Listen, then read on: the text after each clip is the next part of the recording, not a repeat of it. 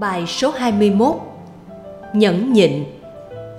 Trên đời không có gì luôn đúng ý thích của ta. Có người sẽ ghét ta, Có hoàn cảnh ngang trái với ta. Nhiều lúc cơ cực, Thậm chí nhục nhã vô cùng. Dĩ nhiên ta tin rằng mọi thứ khổ sở đó Đều đến từ lỗi lầm Hay sơ suất từ quá khứ xa xưa. Tất cả có lý do của nó. Bây giờ ta cũng chẳng nhớ để biết cụ thể ta đã làm gì trong kiếp xưa nữa. Ta chỉ can đảm nhận lỗi về mình cho tất cả nghịch cảnh. Vấn đề là khi nghịch cảnh đến, ta phải làm sao để đừng động tâm. Đó là thành công. Có nhiều loại động tâm với nghịch cảnh.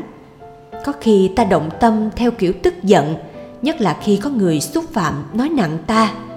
Có khi ta động tâm theo kiểu buồn khổ nhất là khi ta bị tai nạn, bị bệnh tật. Có khi ta động tâm theo kiểu căm thù, nhất là khi có kẻ nào mưu hại ta, hạ uy tín ta với công chúng. Có khi ta động tâm theo kiểu thù dai, ôm mối thù hoài khi mà hiện tại chưa trả đũa được. Có khi ta động tâm theo kiểu tự ái khi không được tôn trọng đúng mức trước mọi người.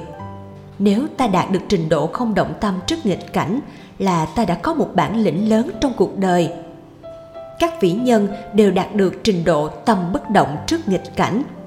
Tâm có bất động rồi, ta mới có sáng suốt, tìm cách xử lý công việc hợp lý nhất. Người nóng lên hay làm liều cho bỏ tức, mặc kệ hậu quả, thì đúng là hậu quả bi thảm hơn. Người ta chửi một câu, tức quá, đâm người ta một nhát chết tươi, rồi trốn đâu cho thoát tù tội. Khi bình tĩnh, ta sẽ thấy câu chửi là rất nhẹ giết người là quá nặng. Ta dùng cái tội nặng để đáp lại cái tội nhẹ là rất uổng phí cuộc đời, uổng phí công sức, chẳng khôn ngoan chút nào.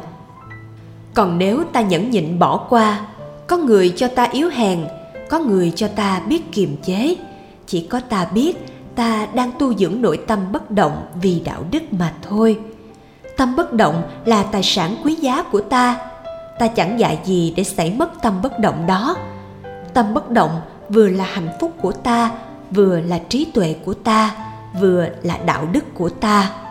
Kẻ kia chỉ nói vài câu xúc phạm, chẳng tốn đồng nào, sao ta lại nổi giận lên, làm mất tài sản nội tâm của mình? Hoàn cảnh ngang trái bất lợi, sao ta lại khởi tâm buồn khổ để tổn thất nặng hơn? Hoặc kẻ kia mưu hại, làm cho ta khốn cùng đau đớn ta nuôi lòng căm thù chỉ làm cho ta mất mát công đức đạo đức thêm mà thôi. Có ba cách để ta giữ được nội tâm bất động. Cách thứ nhất là ta suy nghiệm luật nhân quả. Chắc ngày xưa ta cũng xúc phạm ai, nên bây giờ bị xúc phạm lại. Do nhận lỗi về mình, nên ta có sức mạnh nội tâm, khiến cho tâm vững vàng bất động. Nhận lỗi về mình là phương pháp tạo sức mạnh nội tâm rất lớn cách thứ hai là ta quen tu tập thiền định của đạo phật, của khí công, của yoga. Nhờ theo dõi hơi thở lâu ngày mà tâm ta trầm lắng, yên tĩnh. Bây giờ gặp nghịch cảnh thế nào, tâm cũng bình thản, bất động. Cách thứ ba là ta hay bày tỏ sự kính trọng với các bậc thánh có nội tâm bất động tuyệt đối mỗi người theo tôn giáo mình sẽ tìm thấy vị thánh nơi tôn giáo mình có được nội tâm bất động tuyệt đối như thế để lễ bái tôn kính mỗi ngày. Luật nhân quả sẽ âm thầm tạo nên sức mạnh nội tâm cho ta, khiến ta giữ được bình tĩnh khi gặp nghịch cảnh. Ta tôn kính bậc thánh thì ta có được phẩm chất của thánh, đó là quy luật. Còn một phương pháp để giữ tâm bất động nữa đó là tâm yêu thương tha thứ. Người tu dưỡng ở cấp độ cao, phát triển tình thương yêu rộng lớn đến muôn loài, sẽ tự nhiên có sức mạnh nội tâm vĩ đại, thừa sức vượt qua các nghịch cảnh trên đời. Kẻ mưu hại hay xúc phạm ta cũng là kẻ ta nguyện yêu thương, nên dễ dàng tha thứ. Ta chẳng giận hờn căm ghét gì ai cả. Chỉ có là ta phải nghiêm khắc để dạy dỗ, chứ không ghét bỏ người bình thản nhẫn nhịn được như thế là người có đức độ lớn, xóa được tội chướng quá khứ, xây được thiện phúc tương lai, làm tấm gương đạo đức cho mọi người học tập. Ngay cả quỷ thần cũng phải cảm phục, yêu mến.